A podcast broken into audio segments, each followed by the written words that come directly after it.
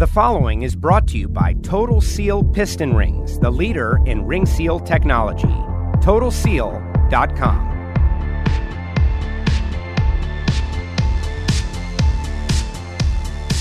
Hey, everybody, welcome back to another edition of Hidden Horsepower presented by Total Seal Piston Rings, the leader in ring seal technology. TotalSeal.com. We have had so many great episodes with the best of the best of the engine building world. We've got another one coming at you. Shaver Specialties Racing Engines. Ron Shaver going to be our guest along with my co-host Lake Speed Jr. Lake, we got another one that is going to be like a blast from the past for you, one of your racing engine building mentors. Oh yeah, I mean, I I have the T-shirt. I'm actually wearing my Shaver Specialties T-shirt right now. This is where, you know, I got my start. Really, we talked about before. You know, Mark Cronquist and at Gibbs being able to you know work on the cup stuff and and do a lot of theoretical stuff. But you know, Ron and all the guys there at Shaver Specialties, they're the ones that really opened the doors and welcomed me in, treated me just like family uh, and allowed me to do all kinds of crazy stuff on on the engine dyno back there, where we learned so much stuff. You know, especially on uh, you know at Joe Gibbs Driven, uh, developing the oils and stuff. All that was done, you know, right there at Shaver Specialties. And so this is yeah, this episode is very near and dear to my heart to be able to let Ron be able to kind of share with the hidden horsepower listeners, you know, so much of the wisdom and experience he has because you know he's shared it with me and made me a better person because of it. And speaking of sharing, all you listeners out there, we encourage you to share this show with your friends. You know if they'll like it. Gearheads, engine guys, people on the quest for knowledge. You can rate us on Apple Podcasts and Spotify, SoundCloud, and subscribe, of course, because we've always got new episodes coming out. So without further ado, from Shaver Specialties Racing Engines, Mr. Ron Shaver. Ron, what do you think about what Lake just had to say? Well, he he, uh, he did he did he kind of barged into the shop and uh, and uh, took it over. Um, it, it was um, you know I thought he was crazy, but we we worked on the oil and we worked uh, he we built him a little engine so he could run and taught him how to run the dyno and let him have at it and uh, now now you've got driven oil. It's great oil and uh, and we were real happy to be part of it. So let's uh, let's start at the beginning, though. I always like to get a little background from our guests mm-hmm. in that. Uh, you know, how did you get here? What was the beginning? I understand that your dad, World War II veteran and a machinist, yeah. and that, that clearly gave you the bug, or at least the interest to be involved. Yeah, you know, it was just a a kid when I started. I laying on the beach. You know, we live at the beach and surfing, and and my dad didn't uh, like that, so I went to work for him. And um, he he had a, a company that he worked for, Joe Hunt Magnetos. It's an old company, and his son Tom saw that I was building these engines, and he he wanted one, so he actually got me involved in sprint cars um, I didn't even know what a sprint car was in 1975, but um, he taught me everything I know about that and, and got me involved with the right people, which makes a big difference in the sport. And uh, that's how we got started. Um, so we started in a small place in my dad's shop, and we had an engine dyno and a few machines, and it kind of grew into a 16,000 foot building and and two dynos and spintrons and you know, 30 people, and it, it's uh, got a little out of hand for me, but um, that's where we are today. Um, we've done so much and learned so much about sprint car racing. You know, we were the first to use the the aluminum block, and I'll never forget. Uh, Ed, uh, Ed uh, Donovan came down after the we had won the feature at Ascot. And he he stuck a hundred dollar bill in my pocket and a hundred dollar bill in Dean's pocket and a hundred dollar bill in Bruce Bomey's pocket and said, "From now on, kids, that's going to be a shaver Donovan." So that's how the Donovan block was born. So I guess we we kind of helped uh, that uh, situation. Um, we were using a Chevy block that had bullet holes and everything else in it, but uh, he fixed it for us and that's all you see today are Donovan blocks and sprint car racing. Amazing. And, um, You're an innovator. Uh, just one other point of note that Lake mentioned to me, because uh, all of us, I think, that are involved in the car culture or certainly uh, respect the California car culture like to swing through an In N Out burger. And I understand that Yeah. there's a connection from your family to In N Out Burger. Share that with us. Yeah, that uh, that's a French fry cutter. Um, most all the sprint car racers have them. They they see it and they want them, but it, it's basically a, a manual machine that you you push a potato through and it makes a French fry. And that was my grandfather's uh, thing. He started that in 1936, and um, and we're still making them today. We still make them by the ton, and um, there's lots of components with them. So there's so many of them out there we sell so many, you know, because it's wear it wears out. We we we sell tons of parts. So that's that's still going in the same shop, and then we we build hydraulic lifters for comp cams also in the same shop, and uh, then the engine shop is on the other side. So um, that's kind of what we do now. We build lifters and ship potato cutters and and uh, racing engines. a diverse, a very diverse Very- uh, customer clientele. Yeah, very diverse. So you have to be a little bit. So you go in there and you put your engine shop hat on, and then five minutes later you got your uh, potato cutter hat on, and then uh, um, then the uh, lifters same thing. It's just uh, it's always it's a never-ending battle. You know, I'm getting a little old. I'm 71 now, and it's getting harder to do, but um, I still enjoy it. Lake, jump in here. well, you know, it is it is a it's a fun place. It's a it's a really cool shop. You know, it's uh, my favorite place to go work in dyno. And you know, like I said, you know, Ron, uh, he said I kind of barged in. I probably did. You know, that he did. They they taught me how to run the dyno, and we started off with the the Froude, you know, water brake dyno, and and then a couple of years ago, you know, Ron got uh, really stepped up and and got a uh, Black Widow, you know, dyno from um, uh, Superflow. This got the dual servos on it, and that's a really nice dyno. It's all automated, and we we with the testing we were doing uh, on the oil stuff. I mean, we ran that thing. you know, all day, every day. For we put 250 dyno hits on an engine in a week, pretty easy, and go through. You know, you know, doing wear testing, swapping two camshafts a day in and out of the engine. So between me and Don and Ron and Dan and Keith and all the guys, we were yeah, you know, hard at it, and we got that that that dyno running so well and got all the bugs worked out in it. You know, obviously, one time about killed Ron, but you know, but we we we got everything worked out and got the thing running really good. And, and because you know where the shop is in, in Torrance, California, you know that we're not far from the beach. You know, the weather there is so great that the repeatability on that that dyno, especially with that little mule engine we've got there, was just incredible. It's yeah, you've never seen anything repeat like that. You can sit there and run, you know, 24 sweep tests in a two hour period of time, and you know, the run number five and run number 20 are within a couple of tenths of each other, which for a water brake Yeah. dyno, that's just unheard of, isn't it? Yeah, it is. It, it, it. That's an amazing engine. You know, the guys they can change a camshaft. I watched them do it. They can change a camshaft in ten minutes. You know, and and it has. I mean, we wore the cam bearings out in one of them, and and we. Yeah. Uh, I, that engine is phenomenal that it's still running. But you know, it, it doesn't make a lot of horsepower, about 450, but it always makes 450, and he really learned because the engine was so consistent what he was doing with the oil. And then, of course, he started a, uh, another business that, that checks the oil. So now we can see what's in the oil. Um, he's definitely definitely a, a leader in the oil department. I I worked with a lot of people over the years. Mark Mitchell from Pennzoil, and, and nobody ever covered oil as heavy as, as Lake does. How did he So, almost? um, how did he almost kill you? I don't know which time. Yeah. Well, you Yeah. know, the, the, when the new dyno, the, when the when the uh, flywheel about came off, Oh, the thing was yeah. Oh, yeah.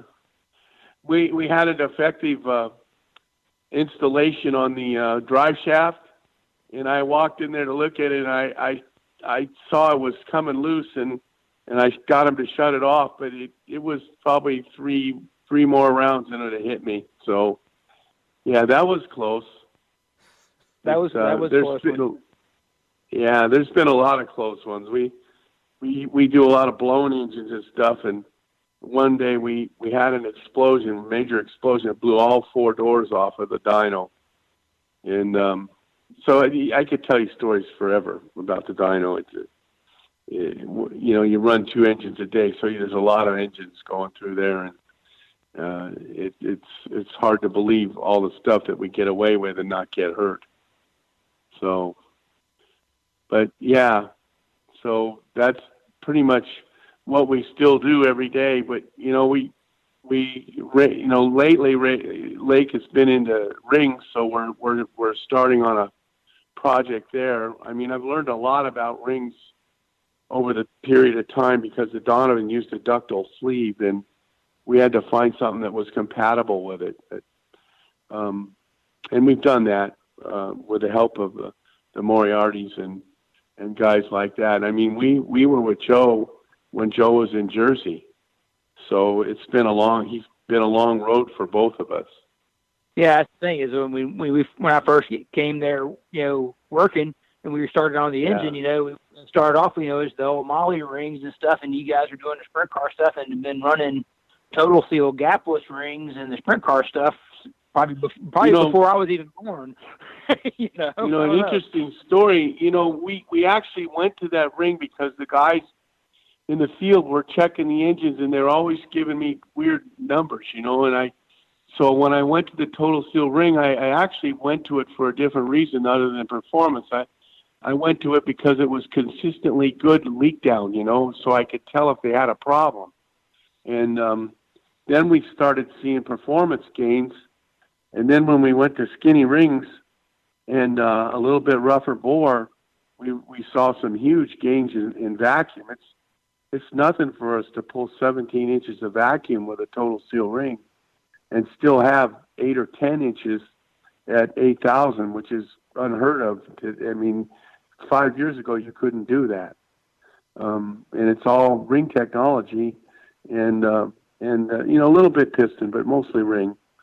And, uh, what we're doing with the piston, piston, uh, uh, sealing and how we do it. So in other words, there's four or five ways to put the rings in there. So the the top, the higher you get them in the bore, the better it is. But you've got a valve pocket in the way, and so you've got to you know figure it out. And uh, this new ring is really pretty good. I haven't tried it yet, but I, I hear it's pretty good. Well, that's one one thing of the with the little engine. You know, that was you know always hurt my feelings. Right, we would sit there and try all these different things with oil, try to make a couple more horsepower, and then when we went to the uh, the 0.7 millimeter, you know, diamond finish ring, you know, from the 043 ring, it's like 13 yeah. horsepower. you know, yeah, it's like it's just like, hurt, hurt, hurt your feelings, right? It's like three or four horsepower from oil, and there's 13 in the daggone piston ring, and you're like, what? you know, but that's probably where you know I really kind of really got my first experience of like, wow, there really is a lot to be gained in the piston ring deal just by say yeah. going to the smaller ring and the different finishes and stuff. You know, the the gas ports and where we put them and how we put them, all that stuff. Once we got a good diamond ring in there, it, it, you could start moving them around and and make some improvement. Um, this new ring, I guess Lake could tell you how it works it, but it it, it looks like it's going to be even better, and I haven't run it yet, so um, I'm looking forward to doing that uh, next week. Actually, if we get back to work. So. Oh yeah, the gas ported rings would be neat. Yeah. Yeah. And it, it yeah, the gas ported rings uh, good. It should be real good, and I, you know, we're running rings that the size of oil rings. I mean, we're running rings at a million, uh, at a millimeter, you know, and and smaller, seven tenths of a of a millimeter. And in back when we were racing, I think our our thinnest ring was a sixteenth. So that just that was worth, honest to God, if you put that in a, a little motor and tested it, and you went to the skinny ring, it'd probably be 30. It's that much. Ah, yeah, So, yeah, I'm- yeah. It would be interesting if we ever ever had a time take a little Oscar the mule motor there and put like a sixteenth ring in it and see how much the thing back how much it would back up. You know, just from Yeah. having the point seven millimeter ring in there. yeah. And so when we when Yeah, when all this stuff lifts and we can get back to it, you know, that's going to be the neat thing is Yeah. they'll take the gas ported ring and put the gas ported ring in there in place of a gas ported piston and see what it does because Yeah. we know what that motor tells us. I mean, that motor doesn't Yeah. vary. You know, and if there's if Yeah, it shows well- anything, we're going to be able to know. We're going to do that real soon. But you know, Yep. With the technology, technology's improved everywhere. I mean, if you look at the rings and you look at the, the oil pumps and and what we're doing, I, I don't think anybody's made any horsepower with anything other than rings and, and vacuum right now. I mean, uh, in the last year or two, we probably gained 20 horsepower just with rings and uh, vacuum. And, you know, that's a bunch when you're looking for five. So, Oh, exactly. I mean, I mean, these engines will they'll make 950. I I would have never believed that because when I started building engines in '75, 450 was the norm, and um, and now you're double. now that. we're at double. It's pretty amazing when you think about it. You know, the uh, Bob Williams has done a good job with his head, and uh, everybody can get them. So all the engines are pretty good anymore. Um, of the the builders that we race with, anyhow. Um, there's there's really so much more that we can go. I mean, every time we look at the engine, we think of something else that that right now we're on rings. So that's where we are. But um, and the engine weight, I mean, we've got the engine weight down to 350 pounds again. And um, when you think about what a, an iron engine weighed, uh, you can see why we got so dominating back in the 70s with a aluminum engine because we were so much lighter. So Oh, exactly. you know, it, it was Well, you know, amazing. Well, it's you know the previous episode of this we had, I had Mark Cronquist on, you know, and he's doing that desert off-road engine, which you know you have a Yeah. big long history in the desert off-road stuff, and uh, yeah. I don't know if I told you this the other day, but he, you know, Mark tried that total conform ring, you know, which is the one with the radial slots on the back, you know, Yeah. uh, and he said it had a huge impact on reducing blow by and increasing vacuum. So that's something else you probably ought to look at you know, at some point with the sprint car stuff is, you know, a total conform uh, diamond finish on the top to see what that does. you know, just yeah. like I said, Yeah. keep keep trying, right? Keep looking at different things. Yeah, yeah. It, it that's all you can keep doing. It, you know. Now we we've gotten so sophisticated with the engines, and the engines are so much. Um, I mean, there's so much money in them. I mean, a good engine's sixty thousand dollars, and uh, there's just a hundred ways to go with the weight and what we're doing with the engine. But I think probably the next big gain is going to be in the rings and then we'll go back to the rocker gear. But um, it, it it just never ends. It's you're constantly doing stuff, and there's a lot of builders now, so it's real competitive. I mean, when I started building engines, there was one other engine builder that was on our level, and that was Earl Gaerte. And um, he, uh, the thing they got him is we had an aluminum block, and he didn't have an aluminum block, so we were, we had a bit of an advantage. But there was only two engine builders. I used to build the engines in Pennsylvania and Indiana. I build them all over. But now there's an engine builder in every state that's you know comparably as good as me or or Gaerte was. You know, so it's Oh, yeah. changing. But you know the market is getting bigger and yeah, very. It's very very competitive. There's only about three or four cars in in the world of outlaws that uh, uh, can uh, you know keep up with each other. They're that you know, and the, every every week you come to the track, and some guy's done something that made it run better, and then you got to go back and figure out how he did it. And it's it's competitive. The, the neat thing is to see like the Chili Bowl, right? How how big the Chili Bowl Yeah. just continues to grow. You know, how many cars Yeah. are the Chili Bowl each year now? And you got guys, you know, all kinds of Cup guys. You know, it's with uh, you know, Kasey Kahne and Tony Stewart and Kyle Larson and you know Christopher Bell. Yeah. I mean, it's it's it's not just dirt racers that are you know you got you know the best Yeah. of the best coming from all over the world. And they're all cheated yeah, up. it's From what I understand, all those Chili Bowl cars are are cheated up somehow, which kind of makes it cool. Yeah, I mean there there's no rules, so you can uh, do anything you want. So I mean, hell, there was a guy that went down in there. I'll, I'll never. Andy Bondia was his name, and he went in there. and He had a ski on the left front. so you can do about anything uh, with, that you want to do with the engine and the car. It's it's they're very very light and you know, they're already 800 pounds. I think these are probably in the 700s. I may be wrong, but they're pretty light. Um, the sprint cars are a lot heavier, but you know, it's like Lake said, we got all these great drivers coming into the sport that that the people come. So the, you know, it's it's good for the World Outlaws. It's good for uh, Lake. It's good for me. It's good for all the other builders. You know, to keep competitive and you know, last year we've kind of dominated for 10 years or so. And, and, uh, now last year, uh, uh, Rob Capetta, he, uh, he got in there and he's, he's just as good as all of them again. So it, it makes it an interesting, uh, scenario. And if you haven't been to a good World Outlaw race, it's amazing. Ah, yeah. You go to Eldora or Knoxville, that is, it just that's to me that's my favorite form of racing. And I'm you know I'm a NASCAR guy, right? And I race go karts and stuff, man. But God, I love watching the sprint cars race. You know, and I just you know it's been neat. You know, all the years of us working together and being able to follow Donnie and get to know Donny Schatz and and watch his career and see what they did. And obviously, when he joined up with Tony Stewart, and of course Tony was still at Gibbs at the time, and just being able to be like you know somewhat of a big racing family there it was that was really neat to be be able to be part Yeah.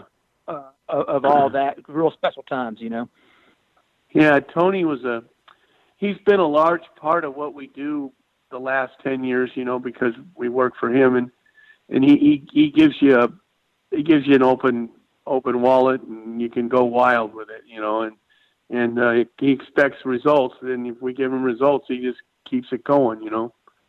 It's quite a quite a it's a lot different than it was in 1975, trust me.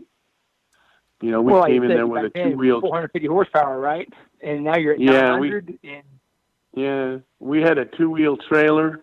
We had one right rear and one engine, one set of headers. So if you broke, you you were sitting on the trailer. But uh, it, nowadays, you go in there, they got a they got two or three cars put together and six engines under the bonnet, ready to go, and you know it's it's changed.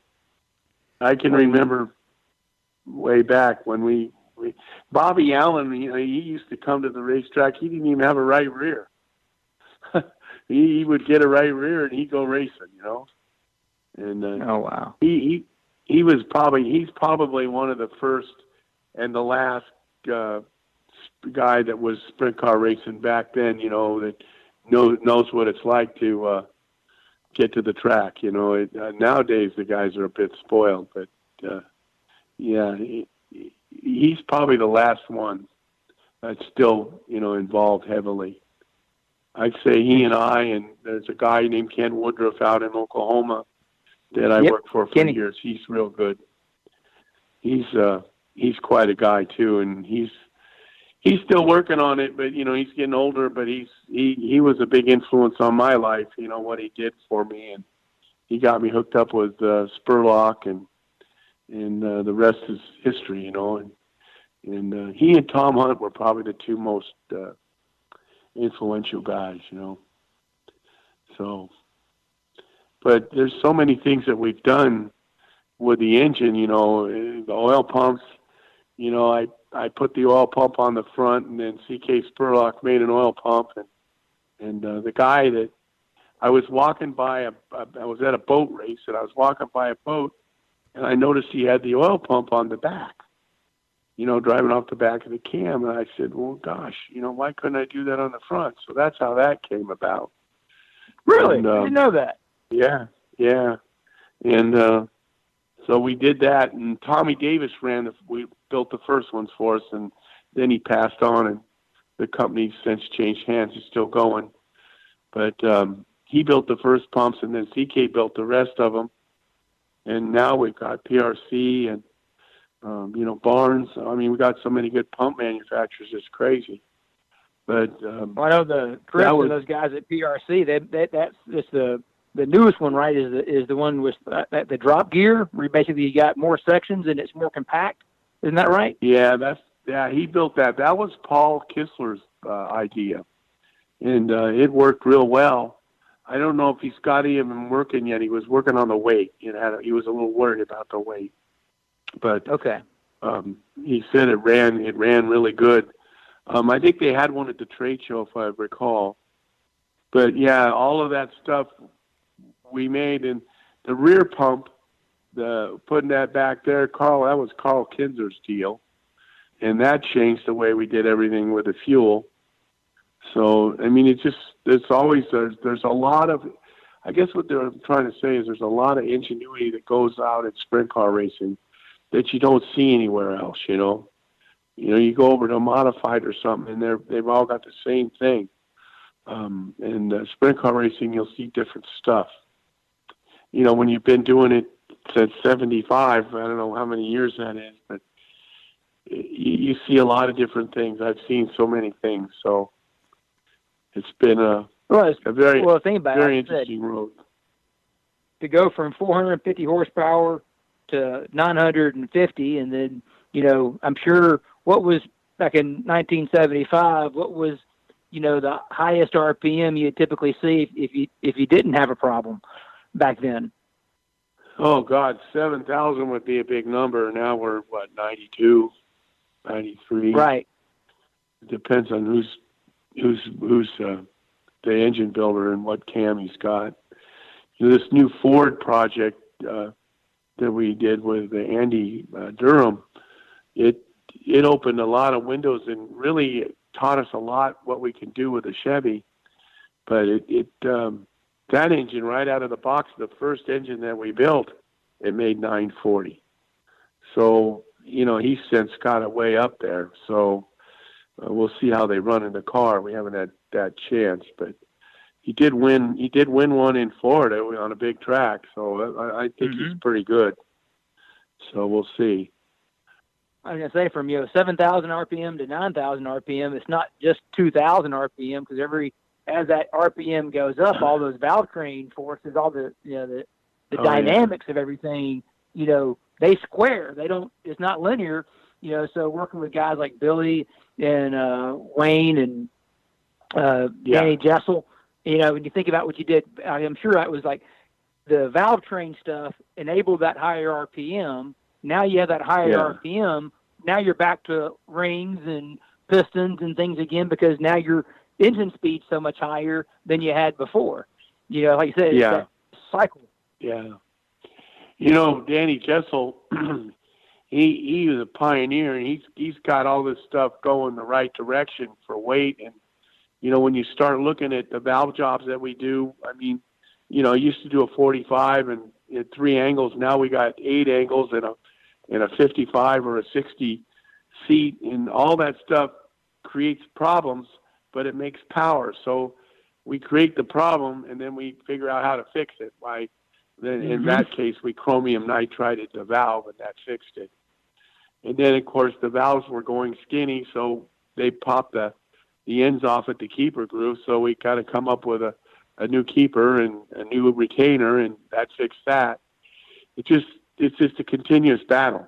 I mean, there's always R and D going on in sprint car racing that nobody sees, um, and and a lot of the builders don't see what we're doing um, because you know we're doing it at home, but they all get it eventually, and um, so if you get an advantage for a while, it's good to go. But uh, other than that, you're not going to get an advantage very long because these guys are pretty sharp, you know. So. Oh yeah, like I said, there's a lot of competition, a lot of guys working. A lot of guys working, you know, and and you got new builders coming in, and you know, Ryder's a good builder, and he he he just comes in and he, he you know he he gets you gets you honest again and uh, get get working on it. Uh, you know, there's just always something going on. And and th- one of the reasons it goes on is because the Outlaws haven't changed the rules. So if they change the rules, that screws everything up. But when they let you do what you've got to do to get it done, it makes it interesting, you know. And and that's why you see all these track records being broken finally, because you know they cut the tire back, and then everybody figured out how to make the motors run with them, and now you're seeing track records everywhere you go. So yeah, it's it's a pretty well, interesting sport. Um, as you know, you, uh, you're you're there at the shop. I mean, you're always seeing something different. You know. Oh, exactly. Uh, always. Yeah. So. You know, and continuing to make gains all the time. You know, I, I mean, like I said, you're 950 horsepower now, and I remember when I first started coming around, it was you know mid 800s was a pretty daggum good number. You know, 870 was like yeah. wow. You know, and then yeah. I remember the first 900 one, we were like, whoa, holy, holy moly, you know, 900 horsepower. Yeah. And then Donny goes to, to Knoxville and wins the Knoxville Nationals again, you know. Yeah. And, and, yeah, to think 950 even back then seemed crazy, but yet here we are, you know. Yeah, yeah, it's amazing. You know, uh, I mean, he's so good in Knoxville. It usually takes something mechanical to to knock him out of the fight. Like last year, we had a a distributor that didn't fit proper and come loose, and that ruined the first night. So we got it fixed, and of course he was behind. But he's he's pretty phenomenal race car driver there. I'll say that. And uh, we have a good package there, so it's uh, yeah, it's a good place to go. Ron, I love Knoxville. Ron, I've got a question for you. Something that comes up from time to time. Uh, and you've been kind of touching on it, but I, I know that you and Lake work together a lot, whether it be on the oil and uh, and uh, innovation is something that we're all very interested in. And uh, there's the ideas that work, and then there's the ideas that don't work, uh, and then maybe they'll work in the future, yeah. or maybe they started out not working, but then they ended up working. But do you have any interesting uh, angles on things that you thought might be a good idea and then turned out to not be. Like you know failure stories that are teachable moments. Yeah you know we i have a lot of them i have to think about it but um i had a well i had an idea to make a light piston. And um i i got too thin in the sections and um anyhow, it kept breaking. So we we kept fixing it and bigging it up. But by by the time I got all done with it, I, which took about six months, I I was right back where I was on the weight. so that was a little bit embarrassing. so, but um, so the piston manufacturers are really doing a good job to answer your question there. But I I did I did try some stuff on my own. Um, you know, we, we tried some real skinny valves uh, that were hollow. And, you know, some guys have success with that, but we didn't have any success with it. So we went back. We, we, we always we always have a place to revert back to. In other words, where we are, it's working real good. So when I when I leap out one way or another and do something, I can always get back pretty quick because I, I don't ever make a change that I where I've got to rebuild a block or rebuild a head. You know, I always make it uh, something simple. Um, sometimes you get carried away and you get so far into it that you can't figure out what you did. And it's believe it or not, it doesn't sound like a big thing, but it's hard to get back to where you were if you change too much. So, um, for instance, we we had a, a a light rod that we were using, and we decided not to use it anymore because we saw some some issues with uh, with a rod. And so to do that, I had to, to take all the cranks and rebalance them. And and that if you ever balance a Sonny Bryant crank, it, it's it's hard because it's real it's real hard. So it takes about three days to get it balanced right, with a lot of uh, help from him and um, then we had to put it back together. But I mean, we lost probably you know two months messing with that, and it just happens. You know, it's just stuff that happens. You know, we use premium parts, and sometimes we make the premium parts a little bit thin or something, and it goes away.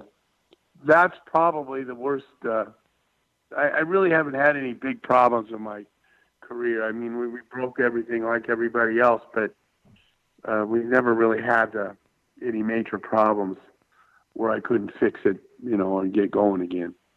Well, that's a, the thing that you taught me, and I, obviously uh, Dyno Don. You know, we.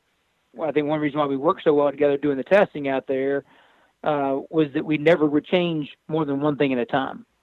Any, yeah. Anytime you did something, it's only one change at a time. Never change this, this, and this, and because if you change more than one thing, you don't know what really helped or hurt. Right? One thing you could have done could have made. Let's say you made three changes and it's up ten horsepower. Well, you don't know if it was maybe one of the changes was worth twenty, and then you another one was minus ten. You know, so you netted yeah. ten, but you don't you, you don't you don't know. So that was one thing that's always yeah. been great is that yeah. And one of the things too that that made it a little better for us is engine builders when you started checking the oil, we could see what was in the oil and we could tell what was rubbing harder than the other. And I yeah. told Don to start watching that and and you know we we actually found some things that way that were going to cause a trouble now you know down the road. So you know every time somebody does something new, he puts a piece of the puzzle together. Um, you know, I, I don't know. You know, you keep re- think you're reaching your limit with the engine, but I, you know, I don't know if there is a limit. Sometimes, sometimes when you think, well, I can't do that, but then pretty soon you're at 9200 and and you hold it on for an hour and it, it runs at 9200. Doesn't hurt anything. You you couldn't do that, and that's all because of things like the oil uh, checking and and and all the tools that we have today compared to where we were 25 years ago is insane. I mean, our stuff is better built. It's better. It's more precision, and and it all makes a difference. Well, I'm you know, sure that having that the REM tank, right? I mean, you get that REM tank out back. I mean, what? I mean, yeah, that just yeah. having the surface yeah. finish. You know what? Yeah, what we, we, we rim all all our gears, and the Shaver Westmar gear drive is all rimmed, and uh, it you know it's a great piece, and and it just keeps getting better. And and the story to that is that's another story. But what happened is that that's a Summers gear drive, and Bob Summers uh, died. He was a runner and he was running. He had a heart attack and died, and no one could make it. And Bob called, Bob uh, Westfall called me up and said, "We got to do something. We got no drives." So that's how we started making a gear drive. Dad had got on his uh, stuff and got it all done, and and uh, now we make them in the house. But uh, that's how the gear drive got better, in, in because the the real gear drive is the same gear drive they were using in 1955, and uh, that's how that started. So. Um, you know, and now it, it's it's it's truly great. I mean, we we changed the gear material to 9310 and you know, from 8620 and, and that quit breaking. And, you know, once in a while we knock a teeth off and now it's good. And um, just make it fit better. And, and when you got a custom block like a Donovan block, you know, and you make a change, you can, you can tell him and he can change his, his machine and, and he can go from there, you know? Yeah, yeah. Um, so, so for, for it, people who are listening that may not know what a rim, what a when we say rim, R E M, explain to them what what we mean by rim. A rimming is a is a polishing process. Um, it's a special fluid. It, the, the drum of it's twenty eight hundred bucks. But what you hmm. do is you tumble it in a with a special stone, and we cut it. We call it the cutting mode, and we cut it, and then we the machine has a a meter on it, and it switches over to the REM fluid, and the REM fluid helps polish it. That's how you get the the real high luster, and it's real hard to to to damage 9310 that's heat treated, or a gear. For instance, they're doing the rear end gears. Anything that's hard is ideal for remming, and it just makes the finish better. And it takes all the stress risers out, and and it makes a real good looking part too. And Well, that's I do come along in the last last ten year, twelve years. It's and it's real good. It works great. Um, yeah, it made our gear driver look a lot better. And then what we did then is we started using lightening holes and doing all kinds of stuff like that because we could get all the uh, the uh, part deburred properly. You know. So oh, exactly, I say when you make it smooth like that and to polish it, now you've got more load carrying here. You're not yeah. there's you don't yeah. have these big peaks now. You got more wider flat, so it's like doing push-ups on your palms versus doing push-ups on your fingertips. You can only do, you know, a fraction of the amount of push-ups on your fingertips because the stress is so high yeah. versus doing them on your palms. and that REM polishing, you know, does that. You know, it's no, no different than the reason we do the diamond lapping on the piston rings when you diamond lap the piston ring, it makes it smoother. it feels better. Yeah, you know, it's just because it's flatter. It, it is. It is good. You know that it, the if you don't do that, the the ring won't. It'll kill the piston. You know. So. Yep. The, you know, there's there's several ways to get, skin the cat there, but that's one way, and the other way is to moly coat them. Uh, but that's a problem because there's only one company who can do it. So probably the way you're going about it is the best way.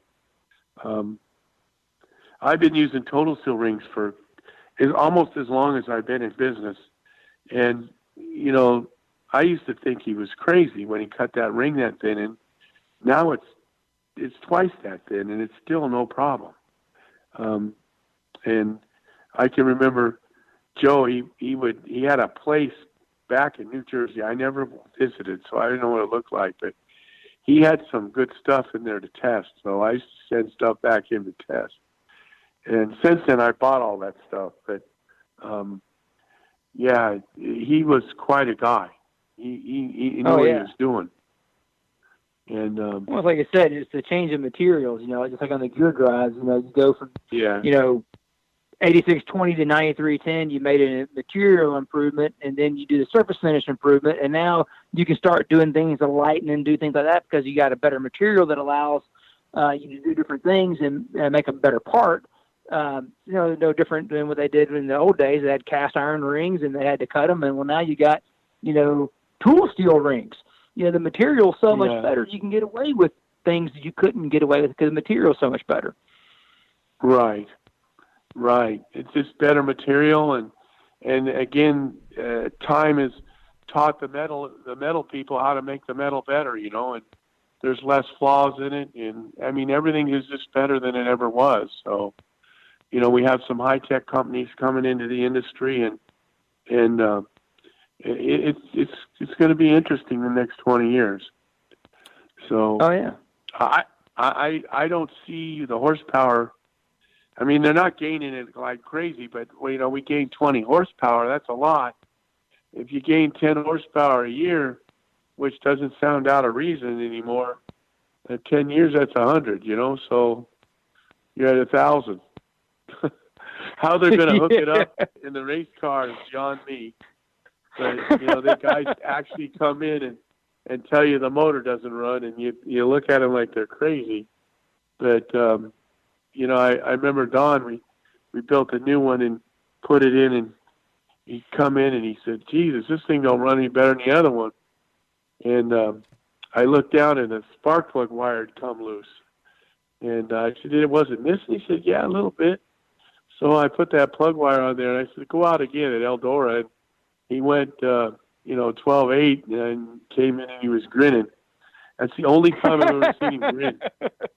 He doesn't grin very often. He's real serious. No, so, he's poker face. He's very yeah, poker face. You're right. Yeah. So we uh we uh hit a home run there, but uh um yeah, a lot of things are going on, that's for sure.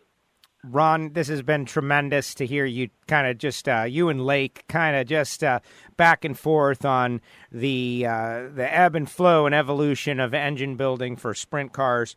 Uh, you know, Lake, any final thoughts for Ron before I uh, ask him to maybe give a little knowledge to the future engine builders or the people who are you know himself uh, you know 30, 40, 50, you know 30 or 40 years ago.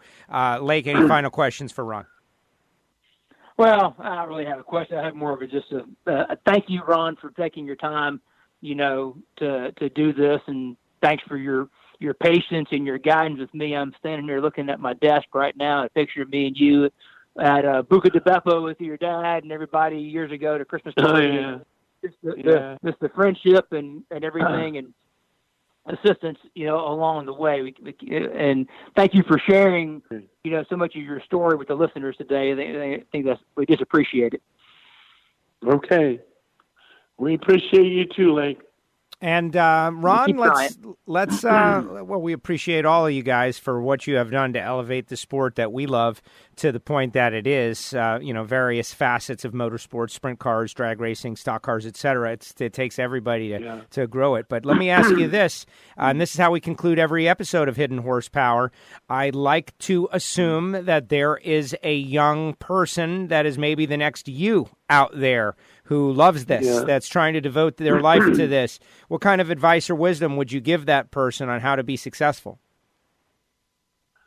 Well, I I would give him. Uh, I'd tell him what he'd do. I I would. Uh, I'd sit him down and I'd tell him what he needed to do. So, for instance, you know, take it one step at a time, and don't try and get to the top right away. In other words, it takes a while to work your way up the ladder, and and get to the top. And I think probably the the best thing I could tell him is to just take it slow and uh, have your ears open and your eyes open and and look at what the old guys are doing because they've been doing it a while and and you'll learn.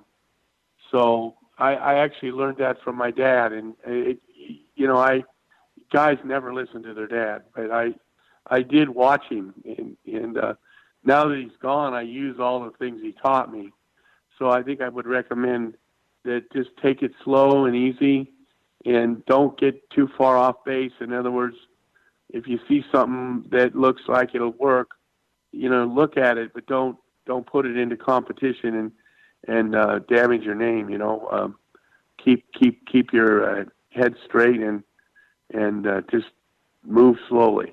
That'd be my biggest thing because everybody's in a hurry and that's how you get in trouble, including me. I'll do it too, but um, you know, I, you know, the good guys that that end up on top are the ones that took it slow and and uh you know you gotta you gotta get thick skin. You gotta have thick skin in the sport. Um they're gonna pick at you. Um and you gotta you gotta learn to take it because the engine builder is the guy that gets picked on the most. So i think that's what i'd recommend Ron, thank you very much. Lake, final thoughts? I just a lot of wisdom there, like you said. You know, I think that's. Uh, yeah, I think that's just the, both Mark said it and Ron said it. You think you you matched, you reached the limit of what the engine can do, but you still keep finding things. You know, so if you have that Yeah. kind of that humble approach, you just keep working on it and don't get too far afield of yourself, and just keep chipping away at it. You know, next thing you know, you look up and you're ten years down the road, and you did get 100 horsepower because you but you didn't get it at once. You just got it bit by bit, piece by piece, just slow, steady, chipping away. You get there. yeah that's that's true that's so true And a metaphor for life uh, outside of engine building. Uh, talking about saving money, talking about trying to be successful in any career. Ron, great job. Shaver Specialties Racing Engines, California, Lake Speed, barges in the door, changes things. Uh, we appreciate you guys sharing your story here on Hidden Horsepower. Ron, thank you so much. We really appreciate it. okay thank you And there he goes, Ron Shaver.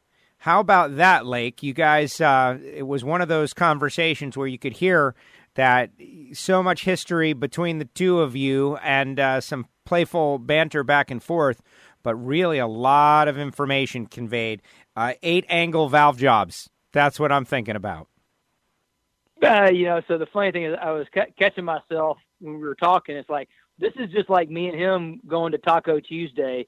You know, at the end of the day, you know, is this? You know, I'm out there at the shop usually a week at a time, just testing things. We'll line it up like you said, and we'll come out and we'll just work, work, work, work, work all week, and then we'll go out to dinner each night or whatever. And this is what we talked about. This is what we kind of do. We sit there and reminisce, talk about old times or talk about different ideas and things like that. It's, you know, so I'm sorry, we just probably just dominated the whole conversation, and it was. I'm not sure if anybody else enjoyed that or not, but it was always fun though. Listen, they, they they're all going to be different, and that's what makes Hidden Horsepower by Total Seal a must for subscribing and writing a review. We have had so many great guests, and the personal relationships are are the reason that they're going to be forthcoming with interesting information about things that worked, things that didn't work, new technology, what's good, what's bad, easy stuff. And uh, I, I loved what he said about advice to the next generation: slow down. Right? It's uh, it's not something you hear on a regular basis, but you know, take the time to to to learn, to build confidence, to get stable, and you know, make deliberate moves. I loved hearing that, and I also liked that he said that you know, kids don't listen to their dads, and they don't, but they should. And uh, there's exactly. all, all kinds of great advice uh, coming out of this. Like, I think you did a great job, and I really appreciated being able to uh, check it out, be a fly on the wall in many ways, uh, for hearing you two just having great conversation given the circumstances, especially after you nearly killed the man. Well, exactly, yeah, more than once. Well, Lake, great job. Uh, any final, final thoughts for our audience out there? Engine builders, people with projects, people who are working to uh, to find a little hidden horsepower in their engine. If they have any questions, what should they do? Well, they need to, to call us, right? You know, I'd be happy to hand the the throne back over to Keith and let him take back over the, doing the co-hosting job, which he's excellent at. Because you know he is the the ring whisperer. You know, I call him that all the time. He's the guy that knows and so if somebody's working on a project, they need to you know call us, call the 800 number, you know, talk to Keith, Kevin, or Bobby, one of those guys. And obviously, we have a lot of uh, resource now on our YouTube channel. So we'd love people to come subscribe to our YouTube channel. You know, we're going to have more videos.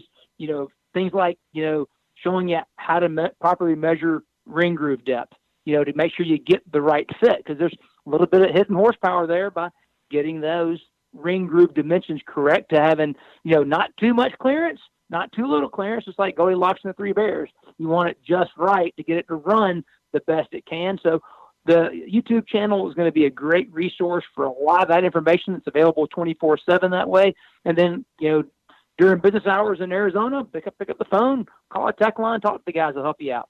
Simple as that. Lake, thank you so much. It has been great having you on for three consecutive episodes here on Hidden Horsepower by Total Seal. Uh, your first few, but certainly not your last. It's been a great time, and thank you for that. Thank you, Joe. He is Lake Speed Jr. I am Joe Costello. You can find me on Twitter at WFO Joe. And it is always a great honor to connect and hear some of the best engine builders in the business. For more information, you can hit totalseal.com or call 800 874 2753. Subscribe on Apple Podcasts, write a review, Spotify, SoundCloud, or go to the YouTube channel and never miss an episode of Hidden Horsepower by Total Seal.